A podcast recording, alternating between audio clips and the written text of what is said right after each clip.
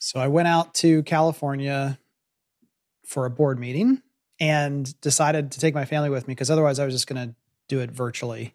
Just so many things happening and so many moving parts.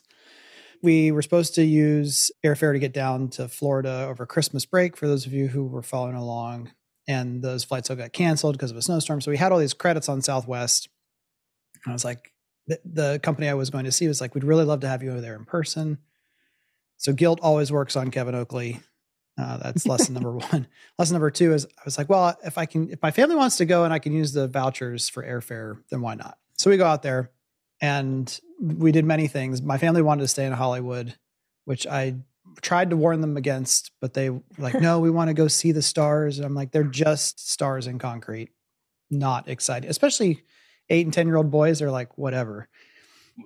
They did the wax museum. We saw the Hollywood sign. Funny story. Like we almost got our car towed while doing that. But then they were like, let's get out of Hollywood because this place is dirty and not really that interesting. so we, we went down to Orange you. County for our last night and we went surfing in the Pacific Ocean as a family. We only had like five hours of daylight left in the day. We went rented wetsuits, get surfboards and, and uh, bodyboards, run out there, and it was crazy. Uh, it was 50 degrees. No one told me how cold that really is. I mean, everyone kept saying, "Well, with a wetsuit, you can last like an hour, two hours, no problem." But it's still your feet go numb, and until they go numb, it's painful. Then they go numb. Becca, yeah, you should have warned me about this. You're you're a world sailing champion or something. Right? Yeah. Well, a long, long time ago. Yeah. Yeah, but you've been like every major body of water, right? Like not every major body of water, but generally around the US and then also in New Zealand. Yeah, like that yeah. like that's normal. You're, you're saying that like it's normal, like no big deal. Anyway, no one warned me. So as I'm trying not to get hypothermia and and and surf, I'm also thinking about analogies that we've used over the years about how search volume and and traffic is kind of like catching the wave and and i'm having this like trying to make sure my kids don't die uh trying to think about how surfing analogies work for marketing. And then i and then i crashed for the first time uh trying to get up on the board and it and it hit my face for the first time. And I, and if you've never experienced this i just think it's it's crazy. It's like surfing in snow or like it's like if you wrecked in snowboarding, but you're in water and your body's not cold, but your feet are. And then you can't breathe for a second because of the shock of how cold everything is. It was just weird. And yeah. that's my that's all I wanted to say. if you ever have a chance to go in the Pacific and surf, you should, but it will be cold. That's it. All I've right, never, I've never surfed, never been to the Pacific, but now I know, and I don't go like surf really in the, so. go surf on the Atlantic, which the waves are not okay. as good, but no no feeling of like dunking yourself like it's like doing a polar bear plunge like a, while yeah, trying to stabilize plunge. yourself on a board sounds with terrible a, with a wave going eight feet over your head right it's, sounds it's awful. just a lot for this ohio kid go go to florida go to the east coast when there's not a hurricane because it gets pretty dangerous when there's a hurricane but if you want warm water the family will enjoy it more yeah the waves again aren't as good but it's okay it, it's good enough. Yeah. Well, let's start talking about marketing, shall we? Let's get started. Welcome to Market Proof Marketing, the podcast from the industry leaders at Do You Convert, where we talk about the current and future state of marketing and online sales for builders and developers across the globe. We're not here to sell you, we're here to help you and to try and elevate the conversation. Is there a topic you'd like us to cover or a question you'd like us to answer? We'll do it. Simply send an email to show at doyouconvert.com. Welcome to episode 267. I'm Kevin Oakley, and with me today is Julie Jarnagin and Becca Thomas. Hi. Hello. All right. It, it, we are recording on March 9th, and it's busy. It's staying busy. It got really busy in, in January and February, and builders got happy. And mm-hmm. now they're still happy ish, mostly happy sales are sales are occurring, but there's this that sense of unease is creeping back. It felt like for mm-hmm. two or three weeks, maybe a month, almost everyone was like, "Yes." Um, but now marketers are are what where do we think it's coming from? Where's where's the stress? Because we're selling houses, maybe not selling as many houses. I don't know. You have any thoughts? Yeah. I mean, Yeah. I think we're selling up some of that inventory. That was the reason that we sold some of those houses. I think that's a little scary. I think we're seeing the summer months on the horizon, which already, you know, aren't always the best months. And they realize that maybe this momentum is going to slow down. I think that's scaring them a little bit. I think they're just trying to look out over the horizon and they don't know what's there. So they're scared it's a cliff they're going to run right off of. I, I totally agree with you. And I want to add one more point. I think we're all addicted to numbers of traffic and that we're scared as the next quarter comes, traffic's going to drop off. And we're used to spending more money to get more traffic and having more and more traffic. And, Yeah. you know, seasonality is going to come into kind of really wreck that. Yeah. And when you produce a lot more traffic, a lot of times that does solve problems on its own. Yeah. But that kind of trick, so to speak, is we're getting to the point where, and that, well, that's my story time. So I'll come back to that in a minute. But Okay. traffic is is not anyone's problem overall. I also think it's just interesting. I was talking to someone two days ago, and here are the numbers. In January, they sold eight homes, and in February, they sold 29 homes. And I said, Oh, and your sales plan for February? She said 16.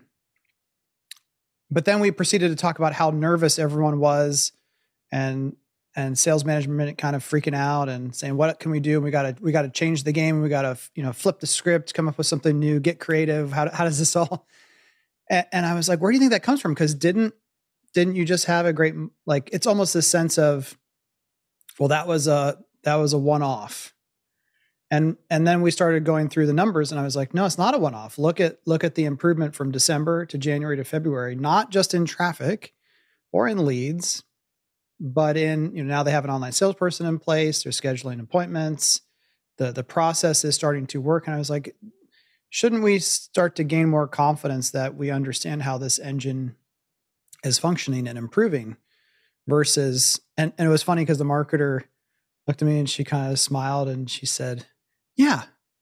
And we kind of agreed like you just need to calm down. Like everyone it's like someone needs to grab the megaphone and just go through the office and say everyone please calm down. It's okay. Because the number there was nothing in the numbers that was scary whatsoever. And even the leading indicators in march were this is going to roll on. So i was like yeah next time someone comes to you and they're all nervous just say hey you know in february when our sales goal was 16 and we sold way more than that and we're still selling in march. Like to me the the more productive paranoia is always about the future not like this week. Like today's thursday. I, I don't want to talk about saturday. That's already like so if we want to talk about what do we do if interest rates go to seven and a half or eight that's more productive than saying what new uh, messaging gimmick are we going to or, or campaign is maybe my other least favorite word at times. Like we need a new campaign. What does that mean? Maybe we just need to continue with the same great content and making sure that content's distributed properly and at, in a cost efficient way and maybe that's enough. I don't know. That's that's where we are right now. All right story time.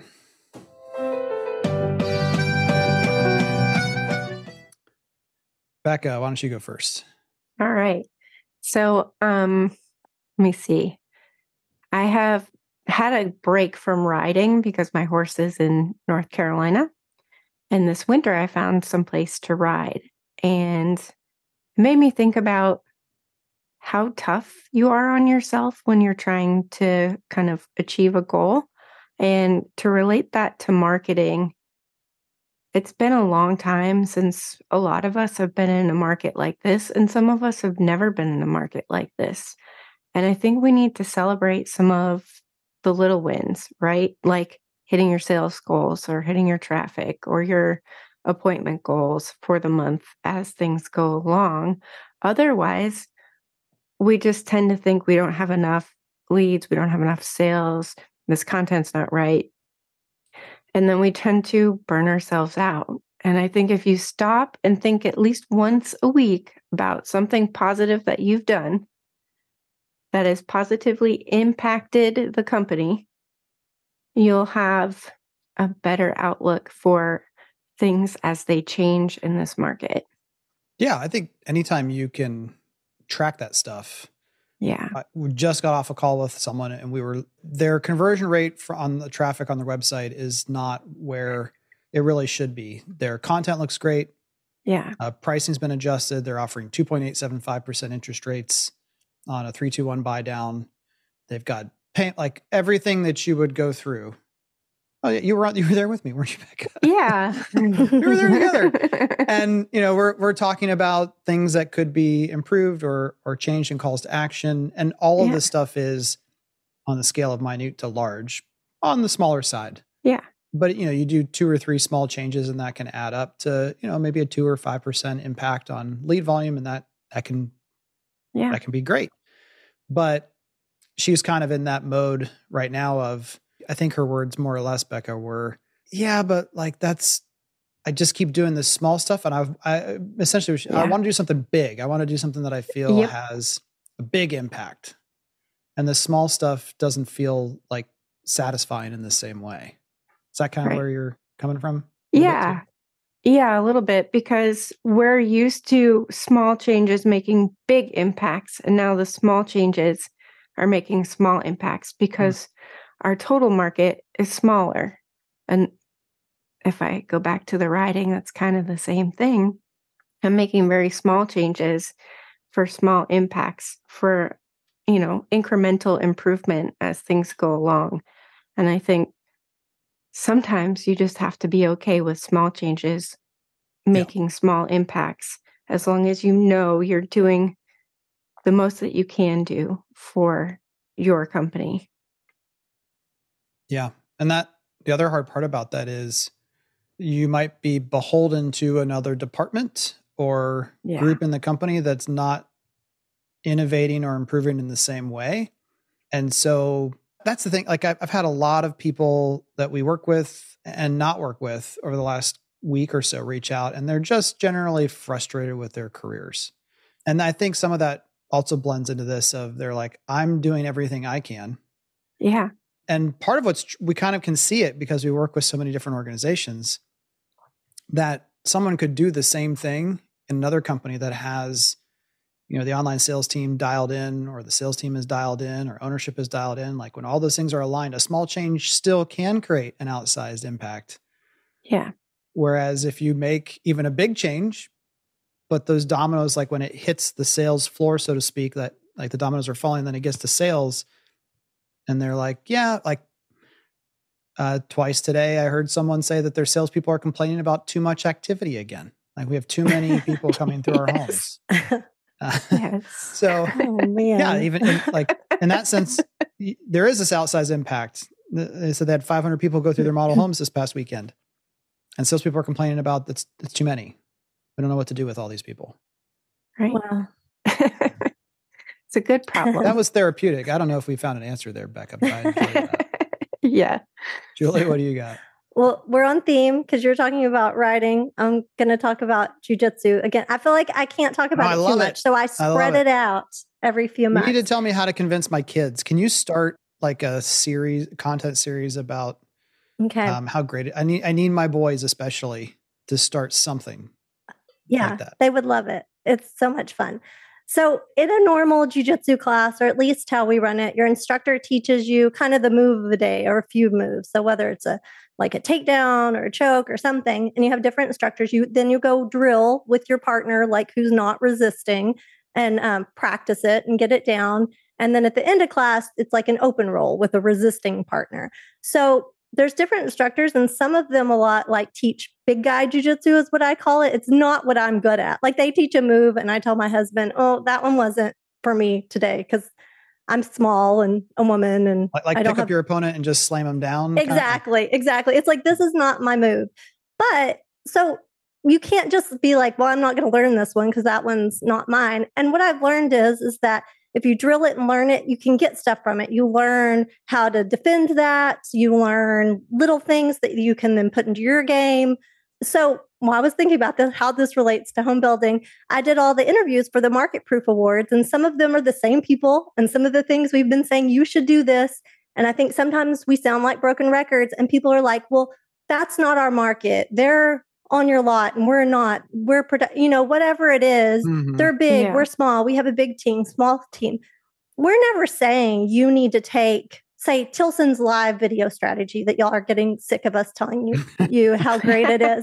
We're not saying you need to take that exact strategy and that exact strategy is going to work for you. It's that you need to go look at it, study it, figure out why the heck it's working so well for them, and then how to work it into your game. So, same thing. There's some of those moves that I'm never going to be able to pick them up and do it, but I'm going to learn, you know, little things by going in and trying it and learning it and how to defend against it and why it works and all those things. So, sometimes those things that you get annoyed that we talk about all the time and we're like, we know that worked for them. It doesn't work for us. Sometimes it's just taking the concepts and breaking it apart and looking at what, why it works and maybe how then you can incorporate something that works better for whatever your situation is. Yeah. I like that a lot because when it there's things that we talk about that we recommend people do. We're like, hey, this works for a lot of people, but not everyone. But then there are things where we know 95% of the time this works. And and I think those those in particular are the ones that make the most sense where you can't say that doesn't work at all because it works for 95% of the other folks that we work with. And instead of having that negative outlook, it's like, well, what is it then? And usually, like I was talking to someone the other day about Novi Home, and they said, well, our salespeople don't understand why why would customers want to download an app when we can just text them the information they want? Which that that kind of makes sense. Or or they said, I think the other thing was like customers don't want to download another app. Okay, I, all, all those sound very reasonable, but I've never heard that feedback before from anyone else. Or when I have heard it, it's just been a lack of training or understanding of all that the tool can do. But they they have a very unique sales approach. They have one model for multiple locations. Salespeople kind of function like realtors. There's just a lot of things that are unique about it. And the, the thing that goes off in my mind is, and they're wildly successful too. Okay. So again, that's the other part. You can't really be like, that's not right because they just, I think they just released another phase of a project and so it's like sold out. So, so for the next year, all they can do is build homes and like, look, we're selling, so we don't need to change. But there's something culturally about that company that often is the reason. Uh, people want to blame the market or their customers. Most of the time, when something doesn't work, it's it's like built into the DNA of the people working at the organization. And in this case, part of the DNA of the sales team seems to be stay out of my business, look at my results. I don't need to change. I don't need to do anything different. And I definitely, definitely don't need a system that might let other people see the type of follow up or the amount of follow up that I'm doing or not doing. Mm-hmm. I think that's great. There's always something to learn. And introspectively, I would say look at the culture of the organization and the and the employees as we, something we don't often identify as being different. And it's something you might resist the most that you need to look at the hardest. Not that you need to do it, but you need to figure out why that causes you to instantly be like, nope, we're not going to do that. We're not going to talk about that. We're not going to. That may be the thing you need to dissect more than anything else. Yeah. I mean, our our Steve Shoemaker, uh, one of my favorite people in the whole industry, and Aaron, who who runs marketing at Ideal. The the joke amongst us for the last ten years has been like, I don't know, it works for everyone else, Steve, but it's probably not going to work in Oklahoma City. I don't know. I don't know what it is. Yeah. But then we also talked about you know Aaron sending the note of like, hey, I used the algorithm and it worked like perfectly in suggesting what was necessary to get in order to get the sales results we needed. And so, yeah, I mean, if, and I'm just saying that to say someone who is as good as Steve Shoemaker can still say like, yeah, that, like everything Kevin's ever said I should try hasn't worked. He's still great, and the company's still great. All right, my story time, I guess, is just that something miraculous happened on March 7th, and that is that we had more website traffic to home builder websites than at any time in history. any time in history, the absolute all time high water mark of website activity happened on March 7th. The red line here on the screen for those of you watching video from Home Builder Data. And on that day, we had over 205,000 unique users go on Home Builder websites in a single day. That's in comparison to other previous high watermarks of like the all-time high in in 2021 was 191,000 uniques back in 2020 it was 190 as well so traffic is traffic's not the problem we have more than enough attention we're also seeing that repeat visitors coming back to homebuilder websites is starting to become a bigger source of traffic for a lot of people as well because they're still searching somewhere i read a stat that almost one fourth of all transactions right now involve new construction as an average in the United States. So one out of four wow. homes sold is new construction. I saw in like in Boise back in the in the thick of it, I think it was July or August of 2022, one third of all homes sold uh, were new construction. Yeah. So there's lots of good things happening there. The other really interesting thing from my friend Mike Simonsen, who is on the podcast and his company, he has a company called Altos Research. There's two things. The existing home inventory fell by another two and a half percent last week. There's 418,000 homes around the country. Some other really interesting numbers that he shared is that immediate sales have been spiking. That basically means a home gets listed and goes into contract almost immediately within 48 hours. 18,000 homes were listed and went to contract immediately uh, last week. And then the last one that's really interesting to me is that this past week, there were more new and existing combined transactions that went into contract than the prior year. So there were 69,000 wow. total sales or homes that went into contract this past week versus 68,000 a year ago. So spring market is here. Take advantage of it, enjoy it. Is it the new normal? We, we don't know. Probably not, because interest rates now are back over 7% as a national average. Um, but existing homes just aren't showing up. And that's why um, we all should continue to say our prayers at night is because that's that's one of the main reasons that home builders are continuing to do really well right now. Yep. All right, let's move on over to the news. First up, I believe uh, Market Proof Academy is sold out. Um, you can get on the wait list for that in case someone has to drop off or uh, something else occurs with that. But uh, if you go to the events page on Do You Convert's website, you'll see that that is now sold out. The Online Sales Academy, I think, just has a handful of availability left as well. That one's in person again in Virginia Beach. The Market Proof Academy one is virtual. And then, let's see, it's the 9th. So, yes, by the time you hear this, we will have released on March 14th a limited number of half price tickets to the Online Sales and Marketing Summit that does not happen until September. Make sure you claim your free ticket, one per builder. Details are on the website. There's a some criteria there, but as long as you meet that that basic criteria, you get one free ticket, and then a limited number of half price tickets have been released by the time you hear that. So go in the show notes, click the link over to that, and uh, while they last, you can get a uh, a ticket to everything, and everything at the event is exactly the same or better. There this year, uh, the plan is to have two tracks for online sales, two tracks for marketing, and leadership courses or sessions as well. So it's going to be better than ever. All right, the last self promotional thing um, before we get into the real news. You, you, all know how uncomfortable I get talking about ourselves, uh, especially me. But I my I did write a blog post for Builder Magazine entitled "Why AI is Your New Productivity Companion," and and like we talked about on the podcast before, uh, it's a it's a calculator for reading and writing, but it, I also just use it as an analogy to say, just like your cell phone made you more productive when you got your first iPhone or your first BlackBerry, this really is no different. And Beck and I were also on with someone earlier, and we were talking about Chat GPT, and she said, you know, but it it kind of gets repetitive. Uh, when I ask it a similar question, but for a different location, it's giving me kind of the same answers. And I think what's interesting there, just to go one level deeper on how um, machine these these language models work, is I jokingly had to say the challenge is that actually you're probably being repetitive in the prompts that you're giving us. You're probably saying the exact same thing but changing out the location, and the inputs are the differentiator. So the data is all there. The language model's been built off of everything that it's read. The difference is what prompts you give it. And so if you just change up the question you're asking a little bit, you'll get you'll start to get different answers. and also this is in terms of your productivity companion idea. If you have a chef, well, this is from uh, Chamath Palihapitiya used this example at a conference that I was watching online earlier today. And he said if if a language model, so ChatGPT is owned by OpenAI, um, was partnered with Microsoft, uh, Google is going to have their own AI system.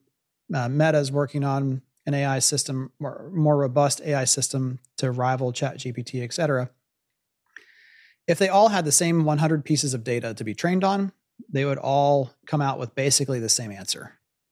The difference is in what you're, the data that you're trained on or have access to. And so if you have one of those systems that has access to one other unique piece of data, it will be able to produce uh, differentiated results compared to the others. Why am I talking about that? Because we, the human using the AI, is that 1% to 2% differentiator, which doesn't sound like maybe a big difference, but it is actually 100% of the difference. if that makes sense. I don't know if that, mm-hmm. like I need to sketch out, uh, but we're an audio program, so that's hard. You're 100% of the difference, even though the of the ingredient set to how you're you're getting the model to work is small, it's 100% of the difference. And even this idea of you know, I I produce content now that only goes on all access and there's several reasons why, but one of those is I don't want even now I'm I'm thinking 2 3 years from now, I don't want someone to say just go read everything that Kevin's ever written and tell me his thoughts on X, Y, and Z. I don't want to make it that easy for anyone to do that there's stuff that's just going to be in this private place that those those AI systems don't have access to go and do that. Lots of stuff again, lots of th- different thoughts there. I don't know if you guys have any other questions, but basically, don't fight it, use it, play with it. I mean, I routinely now help my kids with prompting solutions. My hmm. eight year old decided he wanted to write a book on. Um, I think he must have plagiarized this from someone. I think it's called the perfect performance and it was all about how to be the best version of yourself and to have good family relationships. and he's playing around on his iPad making this book for like two hours, which is awesome. And then uh, I said, "Hey, I just went on uh, the computer using ChatGPT, and I, I said, make a ten chapter outline based upon the parts you've already written." And I said, "Here you go." And he was like, "Oh my gosh, this is great." And I said, "Don't you don't have to use all 10 chapter ideas. Don't do it word for word. It's just a prompting because without that, you know, young kid, he's he couldn't come up with 10 different ways to look at that same topic very easily. And now he's written eight chapters. He found eight that he liked and riffed on those ideas on his own, but it was just a place for him to start. Yeah, that's awesome. I was actually listening to a podcast the other day where they were talking about in that they were talking about where all the AI is going and everything. And they were talking about how someday they see it where our job as marketers is going to be how to direct people what prompt to put in. So mm-hmm. instead of getting people to our product, it's like, how do we get people to be asking for this particular prompt that then leads to our product? So it's, I think that's kind of the next step is it's there's the AI and yes it can generate content but also the prompt is the thing now. Mm-hmm. It's such a big part of it.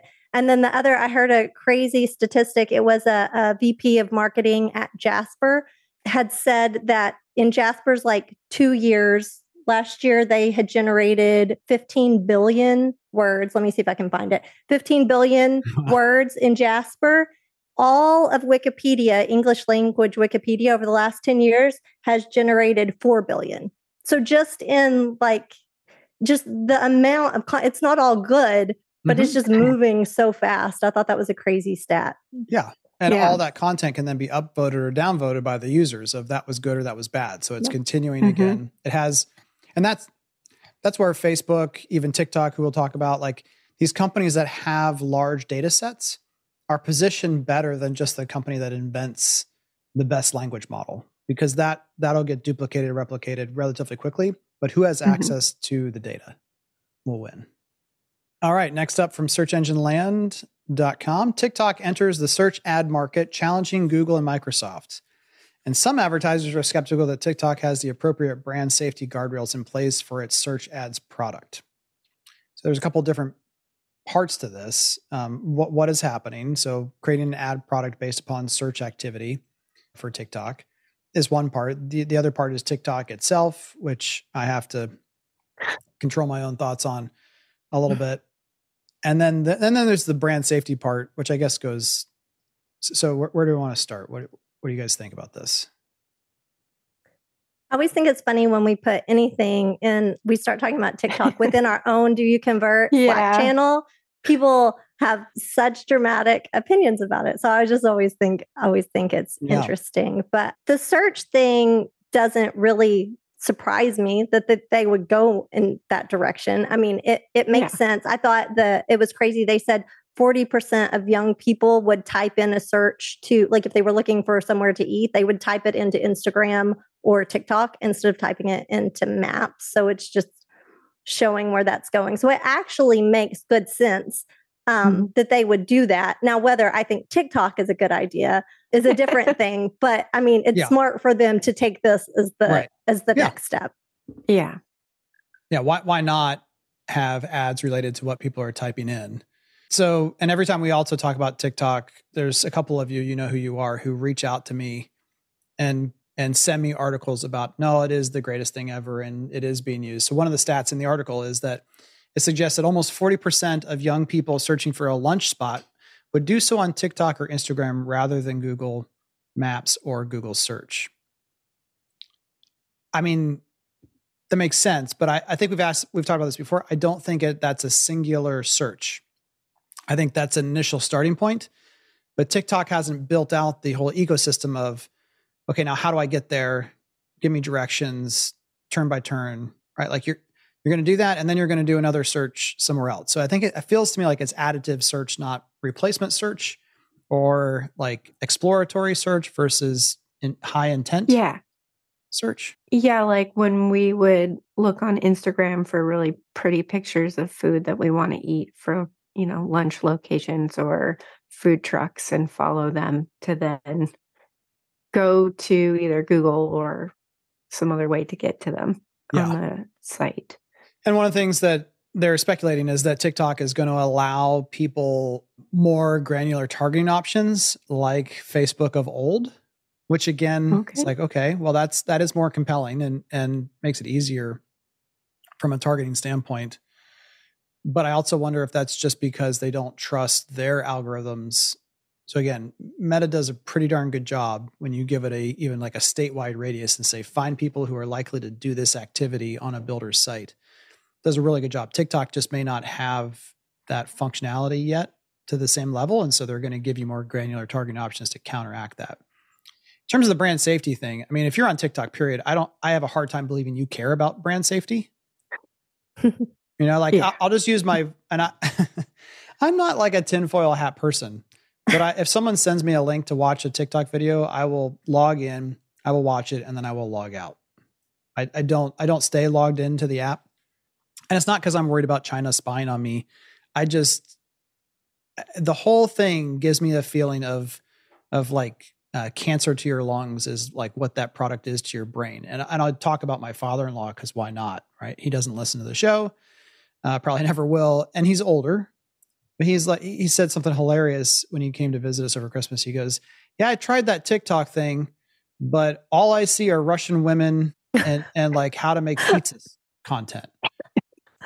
And so, of course, I'm like, well, Steve, did you like ask to see? No, stuff starts showing up, and I, and then it just keeps showing up. And I think that that's the insidious nature is that U.S. based companies, they're not perfect, but they are at least giving lip service to the idea of protection of minors, and to give them unfettered access to this kind of stuff is, I think, I, I don't trust a country like China to have interest or our interest there. And that's different. I'm not saying they're trying to, I don't believe in the zombie, like they're trying to mind control us or, or other things necessarily, although that, that may, that may be naive on my part.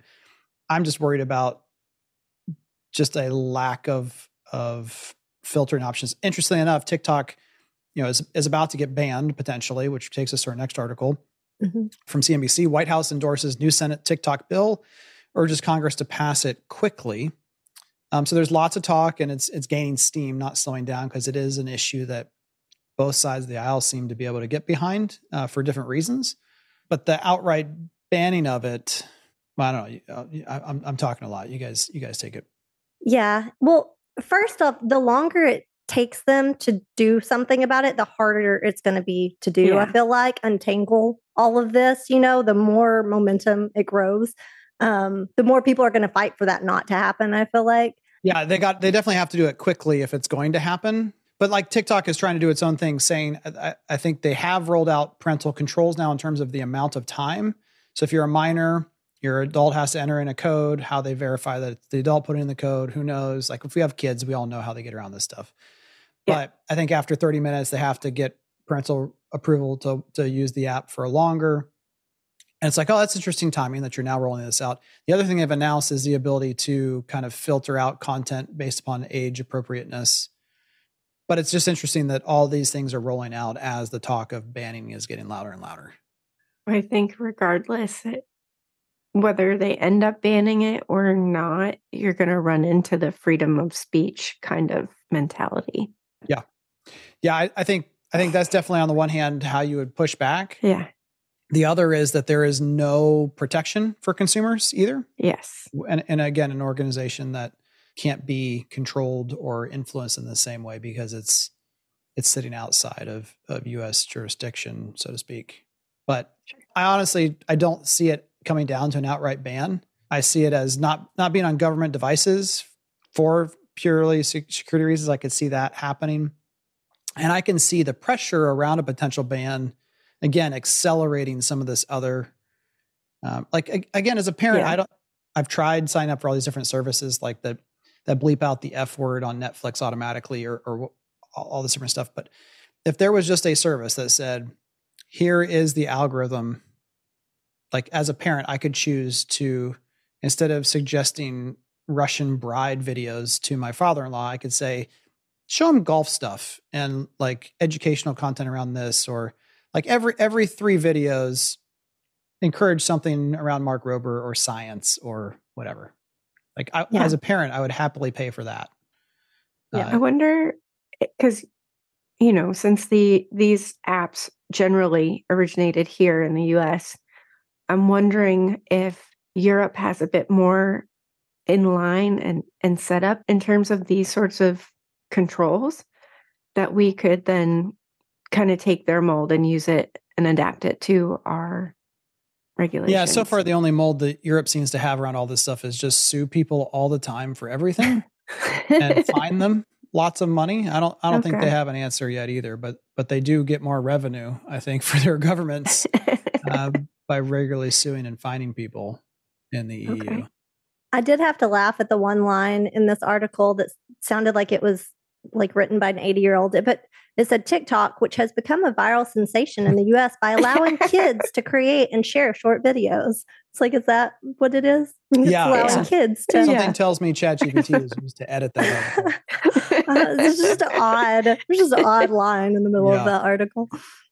Oh goodness. Okay, two more. Um, next up from Search Engine Land as well. Google launches new Google Trends portal. This could be exciting, everybody. SEO, content creators, and marketers use Google Trends as part of their tool set. So this update might be useful for all of you. Just launched a new look and feel for the tr- for the portal. This update brings uh, real-time trends on the homepage, updated hourly with links directly to publishers' news articles. The company announced. So real-time trends are now on the homepage. They're updated every hour and these links can generate significant amounts of search traffic if you happen to, to be one of these things that are trending. So it's interesting that they've kind of taken what was primarily a research tool to kind of like pulling from Twitter's now trending content. Yeah, that's what I thought more of too towards when like I saw it. consumer use case. Yeah. yeah. Yeah, yeah, I like it. I like it. It is a good tool. It's hard. I have a lot of like builders who will ask about Google Trends for like their research on things, but it's hard because some of the things as a builder that you're searching for to see if it's a trend is too low search volume to really show up. So sometimes that's the problem with Google Trends is it doesn't get granular enough to show you on those terms that you're really looking at locally Yeah. but I, I like this change. I think it's cool. I, I would go, you know, check it every now and again just to see what was trending. Yep. Me too. Yeah. My hope is that this just spurs more innovation in the tool itself beyond just being more consumer facing for like what's hot or what's new. Any more insight that we can get, because generally Google just keeps closing more and more doors of visibility, not mm-hmm. opening them. I also thought it was interesting that Google's been on this trend for a long time for marketers of you don't need to push that button and you don't need to watch that. Just tell us how much money you're willing to spend and how many leads you want or how many whatever and let us control. It. And and if if you're doing that now, I'll speak for the ad doctor to just say stop it. I think of the I think the number is roughly two million dollars a month in search or so that we manage. Like 98% of it is manual bid setups uh, for very, very good reasons. I mean, again, non humbly, we're the best in the world at it. And you don't want to give that control away. And now uh, Meta has announced that they're going to create other advertising technology using their AI system. But similarly to how um, Performance Max campaigns in Google, there are no search terms, right? So you have no control. You just say, This is the outcome I want. Here's all my money. We trust you and generally speaking, they're garbage or spam leads right. or worse. Meta is now saying we got this new AI system that's going to target just like the old days, but you're going to have no control over anything. Trust us. And I think it's interesting how how everything kind of is heading in that direction. Which I know we've talked about AI, like that is a form of AI, and it could be your performance accelerating companion. But to the extent where it doesn't even allow you to add your 1%, that's when we get nervous. Yeah. Like a completely closed off system. Yeah. Last up, Julie, you found this one. This was this is very interesting uh, from from Business Insider. Hiring is so hard for a Montana builder that it's flying in construction workers on a private jet. It's more so economical wild. to rent the jet, it told the Federal Reserve uh, than it is to find. The tight labor market is a target of the Fed as it tries to bring down inflation by hiking interest rates. So, if you've not been paying close attention to this, the Federal Reserve controls short term interest rates, which generally affect primarily housing, lending, lending related industries like housing, auto, finance, et cetera. And their goal, really, after the last two days of testimony by the Fed chair uh, to Congress, is to get some people to start more, more people to start losing their jobs, but hopefully just not a lot of people to lose their jobs. We we need for things to to cool off more.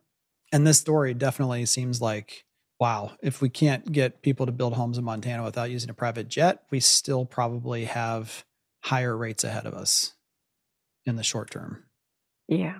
Yeah, I think I think you hear, you know, labor shortage and like you're like, oh, but that one kind of hit you across the face like oh this is like a um a big problem and that's crazy. So yeah that one jumped out at me for sure.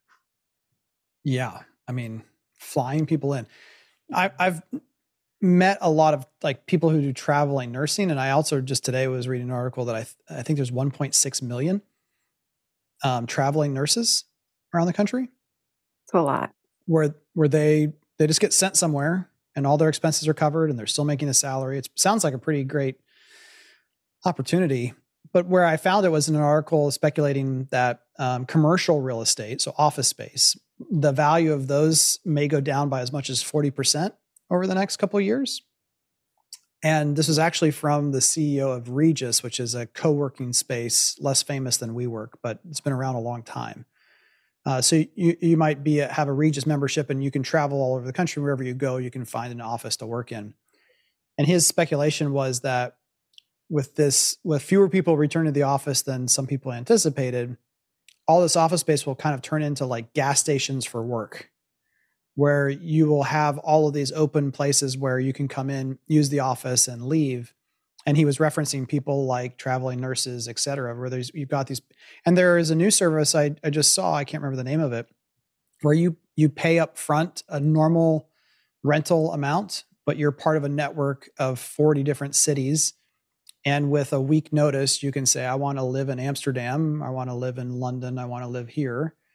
Uh, there's no cleaning fees, there's no security deposits. You just move around for, and I think that is, it, it sure sounds like what more of the future is like. I mean, the Yeah. number of people who do who also reach out to us and and and just say, "Hey, my company wants me to go back to the office full time, and I'm not doing it." Uh, even in our industry, is is is interesting to hear. Yeah. Did you see the article about um uh there's a cruise that you can take for 2 or 3 years where you can do your work remote? Yeah, I think it was Rachel on our team was like, if I didn't have kids, I would sign up for this. Yeah. Yeah. These are all people without kids doing all these Wasn't that a show on Right? MTV back in the day of like uh like you were on the for a se- semester at sea, I think was the name of the company. Do you remember that? No, No. just me. I I never I wasn't allowed to watch MTV, so because I wasn't allowed to watch it, like all the kids at Y- school would talk about it, and I I was sure they must be the best content on television. that I- I watch. All right, favorites Ooh. our favorite books, movies, shows. I'm going to go first because I oftentimes don't have anything that I'm really excited about. But on Apple TV, there is a show called Shrinking. Uh, Harrison Ford's in it, which piqued my interest, although I'm not sure he's acts the best in it. But it is hilarious. It's called Shrinking because uh, I'm not giving too much away in the first 10 minutes you find this out. The main character, his wife has passed away and he's doing drugs and uh, has prostitutes at his house. It's just a bad thing. And he also has a teenage daughter who's living with him, who's kind of like taking care of him. He's a complete mess. And then you watch in the first like five minutes, he he shows up to work. He has to get on a bike because his car's out of gas. Like it's just a wreck. And he sits down, and at first you think he's the one there to meet the professional and like share about his struggles. And he's like, "All right, let's get started." I'm like, sorry, I'm late. And he's the one he's giving the str- Psychological advice to other people and it is it is so good and it's it's just one season i think the episodes are short like 30 minutes there is some language we can't watch it with kids around um, but it is hilarious i okay. it I never watch anything over there. I only keep it for Ted Lasso. So maybe I need to watch it Yeah, you'll like- Ted you'll like it. Lasso If finishes and I get rid of it. i don't know if it has anything but but you know how ted lasso has a cadence to how people talk and Mhm. how it's shot it's very Yeah. similar but it's about Okay. human psychology and how messed up you know quote unquote professional people still can be Okay. it's really Sounds funny good. who's next Mine is different. My favorite thing this week has been that I don't know if they do this everywhere, but the Boy Scouts here will deliver your mulch to your house for you. And you're donating to them, and they come up mm. with a trailer and all these kids, and they just start. I ordered 50 bags of mulch because we have way too many flower beds. And every year it's a huge ordeal. I have to go to Home Depot. It takes me multiple trips. And by the time I get it all loaded up and unloaded, I'm too tired to spread it out. So, yay for the Boy Scouts and delivering my mulch this year. Oh, that's like an all-time gold star winner. Yeah, I, I I hear it tends to be like football teams at the high school Mm. doing the same thing, but I think that's a great idea. Yeah. Yeah. so, should I'm I feel for- bad that it was like little kids I was having carry my mulch for If you, me? want, if you want to think about it, if you want to think about it better, it's like you found an AI system for mulch laying. Absolutely. Like you, you don't Yeah. need to be involved was- in that. Yep. Awesome. my favorite thing today specifically and for the last few snowstorms is the snowblower I bought before it snowed. And it's electric, so you just pop in the two batteries and I can do my driveway and then the whole sidewalk in one charge. That's As long as you know the what snow- means, though, Becca? What? Unfortunately, What? you're not gonna you're not gonna have enough snow to use it for probably two years now. That's what happened to me. I- Yes, I bought- pretty much. we had this giant snowstorm in Pittsburgh. I bought a, a snowblower, never used it again. Same with the generator. We finally sold it. The guy came to the house and he was like, Can you start it up? I said, No, we've never put gas in it. I've had it for seven years. Well, Yeah. well, it's snow- Sadly, we have to use our generator a lot in Louisiana. Yeah, you do.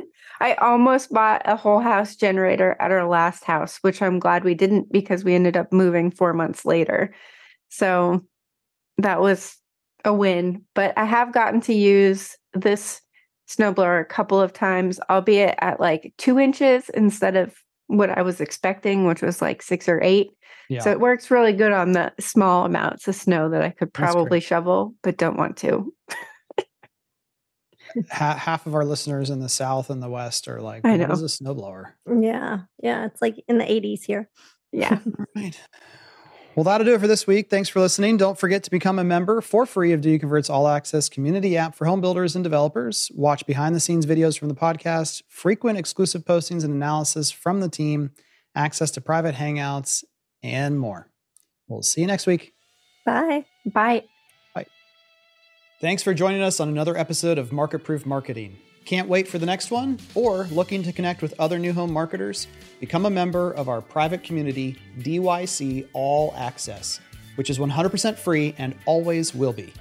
Get exclusive content not shared anywhere else, access to private events, and the ability to join a marketing impact group with other marketers like you around the country. Visit our link in the show notes or members.doyouconvert.com to join. All opinions expressed by me, Andrew Peak, Jackie Lipinski, and our castmates are solely our own opinions. Now get to work and make sure your company is market proof.